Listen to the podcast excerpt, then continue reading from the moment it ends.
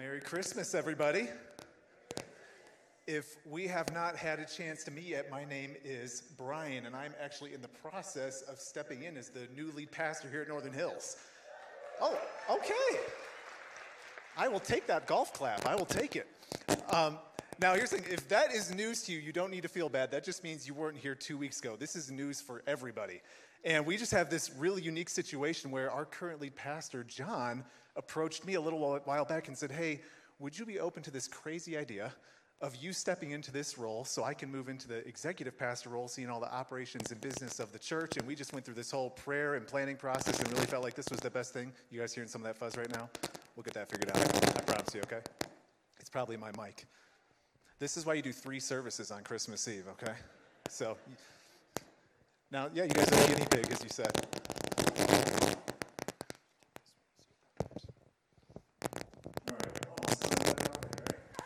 There you go. Now, this is perfect timing for that to happen because I was just about to say if you were going to step in as the new lead pastor of a church, you probably shouldn't do it on the most attended services of the entire year. What could possibly go wrong, right? So that was good timing. But honestly, Nicole, my wife, and I, we are just so excited and honored to just be a part of Northern Hills Church and see what God all has ahead. And let me just um, make a little side note before we get in we are all in here together. We have families, and some of you guys are here with your kids. And I know that that can just create a little bit of anxiety and stress, worrying about the noise and distractions and fidgeting. Let me just put your minds at ease. Do not sweat it, okay? We are not expecting this to be a pristine, perfect environment. We're expecting some motion and movement around, and we will get through any distractions or events that happen, all right? Does that sound good? I want everybody to have a good time. So let's, let's just dig in, all right?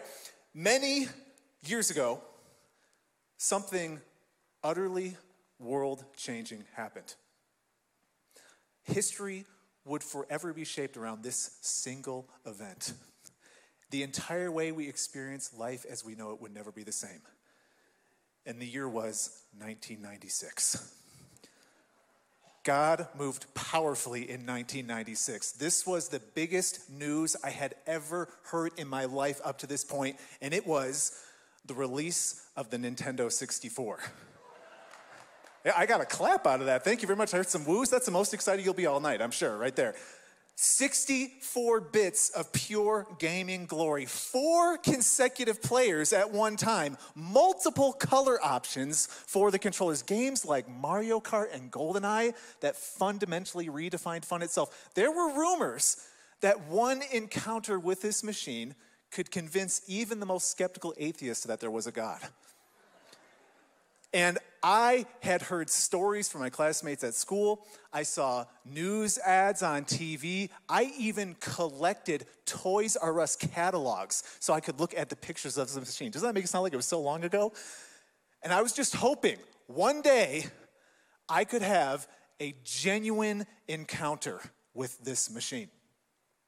Now, what I find so interesting about today is we are all gathered here in this room in the middle of Colorado because a piece of news went out 2,000 years ago. Now, let me just say this.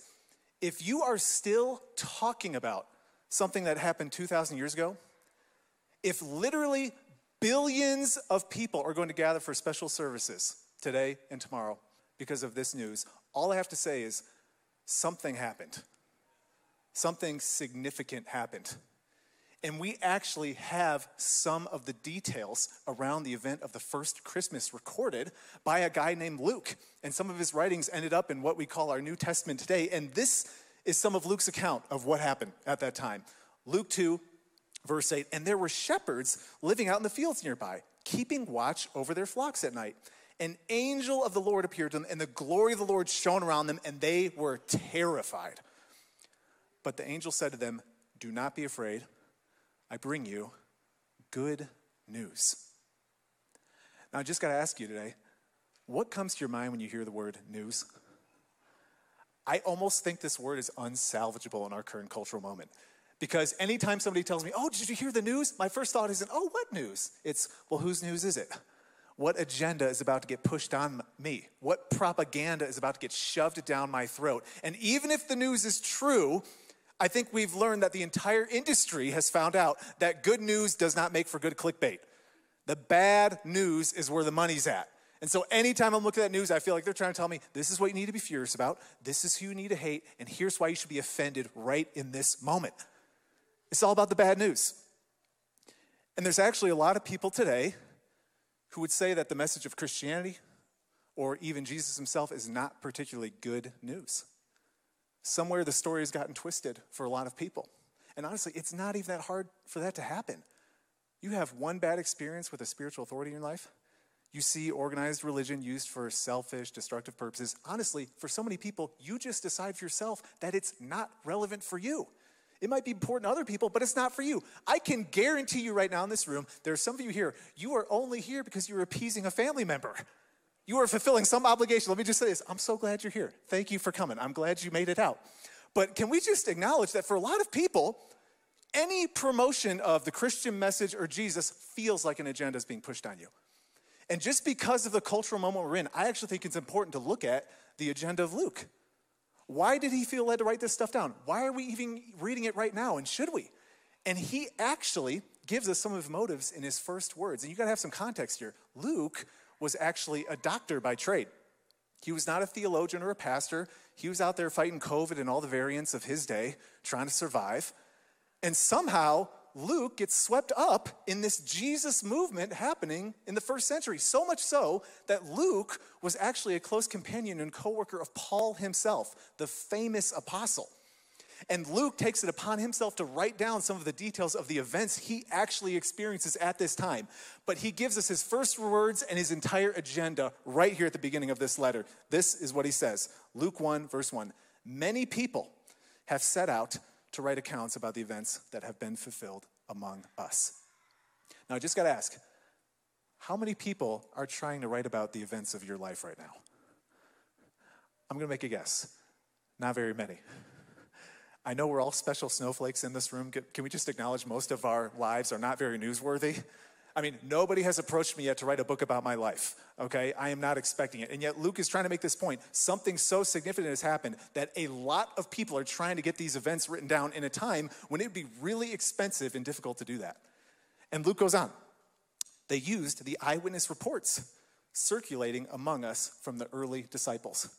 So again, Luke wants us to understand there were people who were actually alive then who encountered Jesus himself. They were at some of these events and they could corroborate what actually happened. This is not just hearsay. I love this next verse, verse three. Having carefully investigated everything from the beginning.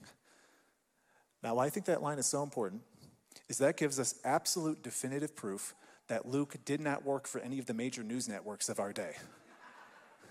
Now, I actually started lifting, listing off some examples in the run through, and John said, You know what? Don't die on that hill at Christmas Eve, Brian. You're going to offend half the room. So hopefully everybody's equally offended right now, okay? I'm talking about your news network right now, all right? Just next one. I also have decided to write an accurate account for you, most honorable Theophilus. Now, what we know about Theophilus is that he was likely a wealthy person at that time, maybe a business owner who bankrolled Luke's entire writing project. He just funded the whole thing. And we get the last little phrase here from Luke so you can be certain of the truth of everything you were taught. Here's why this is so important for us to understand Luke is saying, My agenda is facts. What actually happened? He's saying, I am trying to put together an accurate account of a real historical event so you can be confident that it's true.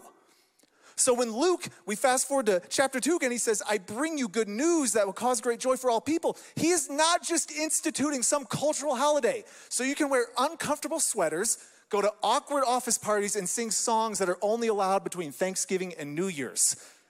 Okay, there is no propaganda being pushed here. There's no political agenda, no ulterior motives. This is about something that happened.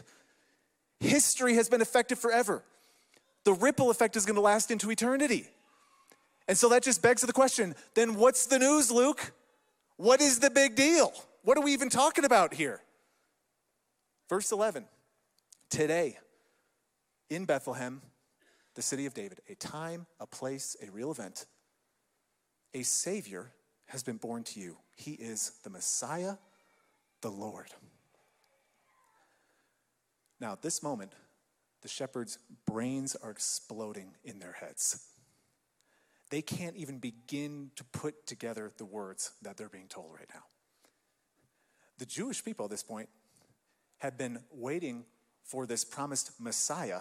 You hear that title for hundreds and even thousands of years at this point. They were expecting some promised political military leader who would deliver them from all their oppression and usher in this amazing kingdom of peace and justice.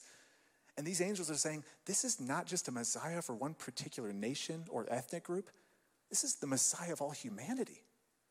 He's going to bring in a perfect kingdom of peace and justice. It's not even just Messiah, though. They say, the Lord. You think of a Lord, you think of maybe a person who oversees a little geographical area. They're saying, no, this is Lord of heaven and earth. This is the supreme eternal being. He is going to rule with perfect power and benevolence over the entire universe. He's Messiah, he's Lord, but there's one other title they give him. They say, Savior. Now, you hear the word Savior, and that automatically assumes that there must be something you need to be saved from. And I'll just be honest with you guys, in my daily interactions with people, I don't see many that give an indication that they are in desperate need of a Savior or even a cosmic one. And you even look at the conversations we have around the problems in our lives and society, you know where most of those conversations go? It's how can we concoct the right ingredients of policy making, maybe a little bit of self discipline, go to a little bit of therapy, buy a Peloton, and you can kind of solve most of the problems in this world in our lives. That's kind of our attitude. Now, what's fascinating though is the Bible makes an argument about what the core issue is around the issues and problems we face in our world and our lives. And it makes this argument that every single person has a terminal condition, and it's called sin. This is fundamentally a spiritual issue that spills out into every area of our lives and society and devastates everything in its path. This is not just some personality flaw. This is not even just a systemic or cultural issue. There is no amount of innovation, policymaking, or social progress that can fix this. And if you were to ask me at any point in my life, Brian, do you believe in sin? I would have told, yeah, I believe in sin. Even after seminary, I could give you a nice, precise, clean theological definition for it. But I honestly don't think I truly appreciated and understood sin until I had children. If somebody comes up to me and says, I don't believe in sin, my response now is, you just need to acquire a child, and your mind will be changed very quickly. Now, here's the thing about kids. Some of you guys know they start really cute, right? They're super innocent and precious, and they cuddle with you, and then they turn two. And here's the deal I've got two kids of my own, four and two years old. And I, I just heard a guy go, Oh, yeah, I'm living that right now. I'm living that right now. Now, here's the thing four and two. My older kid, Easton, my son, I'll be honest with you, he is the prototypical firstborn. Sticks to the playbook, likes the rules, follows the program. And any of you parents who have more than one child, you know you could fool yourself into thinking it's you doing that. And then the second child comes and reality sets in. And for us, that was our daughter, Brinley.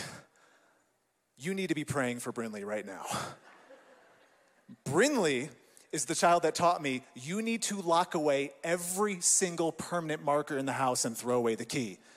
Brinley is the child that taught me if it's quiet in the house, that is not because it's peaceful something terrible is happening somewhere in the house, and you're about to find out what it is. You cannot let my daughter's cute little eyes fool you. At every single moment, she's calculating ways to bring chaos and destruction to my life.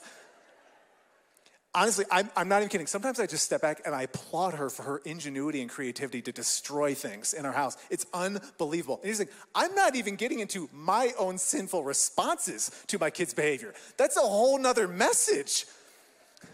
Now, Here's why I'm telling you this though. Here, here's the point. From our earliest moments, we are living in a form of cosmic rebellion. C.S. Lewis was a famous professor, theologian, writer in the last century. He said this Nobody knows how bad they are until they have tried very hard to be good. I'm willing to make a bet today that most of us in this room, probably the large majority, are pretty decent people. I assume most, most of us, you pay your taxes, you get along with your neighbors as well as you can. You're not actively trying to destroy anybody's life.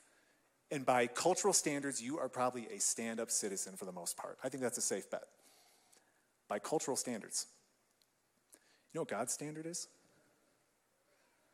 God's standard is perfection. God actually made you to be perfect. God's entire original intent when He made this world and us was to create this beautiful utopia for human flourishing. And our sin has tainted the entire project. And now we have this terrible predicament we're in. We experience all the effects of our own sin, we experience the effects of other people's sin, and we're sinning against God Himself. And here's why that's a problem you sin against an eternal God, and there's just an eternal price. Justice is baked into the fabric of reality of our human experience. But this is why Christmas is the greatest news ever. It is the announcement that God has come into his own creation to clean up a mess he did not make. Because you got to know the whole story. Jesus isn't just born, he doesn't stay as a cute baby. He's God in the flesh. He grows up, he lives a sinless, perfect life. And at the critical juncture of human history, he takes the sin of humanity upon himself on the cross, bearing it in the ground with him and coming out the other side, defeating it once and for all. And Jesus, He is alive today, ruling and reigning and offering forgiveness and grace, the hope of a life of purpose, eternity to anybody who will receive it. That's the best news ever. It's everything God intended and more. That is the news. We need saving. We cannot save ourselves, but we don't have to. The Savior has come. He came for you. He came for you. He came for you. There's not a single person in this room or watching online that God did not have in mind when he came to this earth. He did not come as an angry tyrant to judge, he came as a loving father to save. I don't know what else you call that other than good news. That is really, really good news. And the shepherds are hearing this news for the first time. And I love their response. This is in verse 15 of chapter 2. This is right after this event. When the angels had left them and gone to heaven, the shepherds said to one another, Let's go to Bethlehem and see this thing that has happened, which the Lord has told us about. I love this. They just saw a crowd of angels. The glory of heaven has come down. And right afterward, they're like, Let's go hop on our bikes and go check this thing out. I want to go see this kid for myself. I want to verify this experience. And let me just encourage you if you are here today and maybe you're a little skeptical, you're still exploring, you're not fully convinced, let me just encourage you do not take my word for it. Don't take your parents' word for it. Don't even take an angel's word for it. Go see for yourself. Do whatever you need to do. Go wherever you need to go to figure out where you stand on this because it is so easy in our world today to be flippant about the claims of Jesus. We treat this stuff so carelessly. This is way too important to take lightly. And if you are here today and you are even open to maybe exploring more or looking into this, let me encourage you to do one thing get your hands on a Bible. And actually, we have some in the background on the table. Just take one. Merry Christmas. No strings attached. Just steal it, okay? That can be your claim to fame. You stole a Bible from a church on Christmas, all right? But even if you don't want a physical Bible, just take your phone out and search Bible in the App Store. You'll find one. And once you get your hands on a Bible, physical or digital, I don't care. Find the book of Luke. You will figure it out, okay? And just start reading. Don't come with an agenda. Don't come with any expectations. Just read it at face value and see what it has to say about this person, Jesus. It'll take you maybe an hour to do that. You owe it to yourself to do at least that much with something this important. And this is what the shepherds do they put the work in, they do their due diligence, and they are some of the first people on planet Earth to see God in the flesh, Jesus Himself. And right after that moment in verse 20, it says this The shepherds returned glorifying and praising God for all the things they had heard and seen, which were just as they had been told. These guys see God in the flesh, and they are just erupting with joy and praise because they realize everything they heard was true. I don't think they just have joy because of that. I think ultimately why these guys can't even hold the praise back is because they had a genuine encounter. In 1996, I had a genuine encounter. I had been hearing the news for months. I'd been looking at Toys R Us catalogs. And on the Christmas morning of that year, I went down to that Christmas tree and looked at all the presents, and there was one particular box where the light of heaven descended down upon it. And as I opened it, my eyes gazed upon my very own Nintendo 64. And can I just tell you this? It was everything I could have ever hoped for and more. It, it exceeded every single expectation I could have possibly had. It changed my life. And actually, this picture right there, that is my face on the left. That is the face of a boy who's seen the face of God right there. That's all I can say. Okay? Absolutely life changing. Now, it was actually a couple years after that Christmas when I had a type of genuine encounter I didn't even know was possible. See, I was, I was raised in church for the most part. I'd been to enough services to be a little bit familiar with the language and the God stuff. But to be totally honest, I was not interested. It was not something I was actively pursuing. I didn't really want it in my life. And then there was one particular church service, not totally unlike this one, where for the first time in my entire life, I had a genuine encounter. I had a real personal experience with the Savior. And it was this overwhelming presence and love of a God who cared so much for me that he died for me and offering me mercy, grace, purpose for life, hope for eternity. And in that moment, Jesus was not just the Savior, He became my Savior. And I'm standing before you decades after that event to tell you it was more than anything I could have ever hoped for. It exceeded every single expectation. My life has been forever changed because I had a genuine encounter with God. Now, I'm sure there's some of us in this room where you've heard the stories before, you're familiar with some of the language, but you still need to have your own genuine encounter. You need to have your own personal experience. You need Jesus not just to be the Savior, but your Savior. And I'm here to tell you today you can. You can experience the real grace of God. You can have your sins forgiven. You can experience a life of real purpose. You can have hope for eternity. You can have a genuine encounter with God Himself. And we're actually going to end the service today by singing a song together. Worship team's going to join us. And this is a classic. You almost can't have a Christmas service without this. It's Silent Night. And we're actually going to have a team come out. They're going to help get some of your candles lit. If you guys want to take your candles out, this is about that time in the service. And some people are going to be coming around helping you get them lit. If yours is the one that's lit, hold it nice, straight, and steady. We're trying to prevent the wax from getting on the floor. And then you, if you have the one that's not lit, just reach over and get it lit, and we'll help get everything lit down the roads. We're going to give the worship team a moment to come out, and we're, we're going to get all your candles lit, and we'll get started here in just a minute.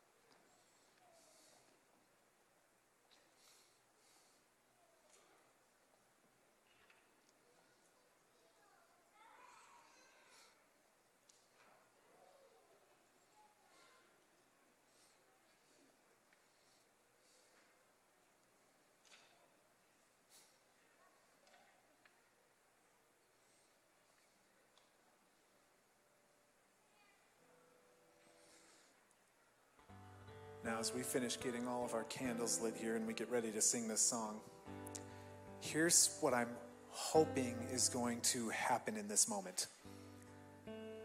My hope is that this would not just be a cultural exercise.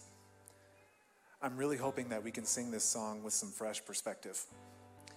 And there's one portion of this song in particular, the second stanza, where it's referring to this experience the shepherd has had, their genuine encounter. And it has this refrain at the end that says, Christ the Savior is born. It's the declaration of news, it's the event, it's the world changing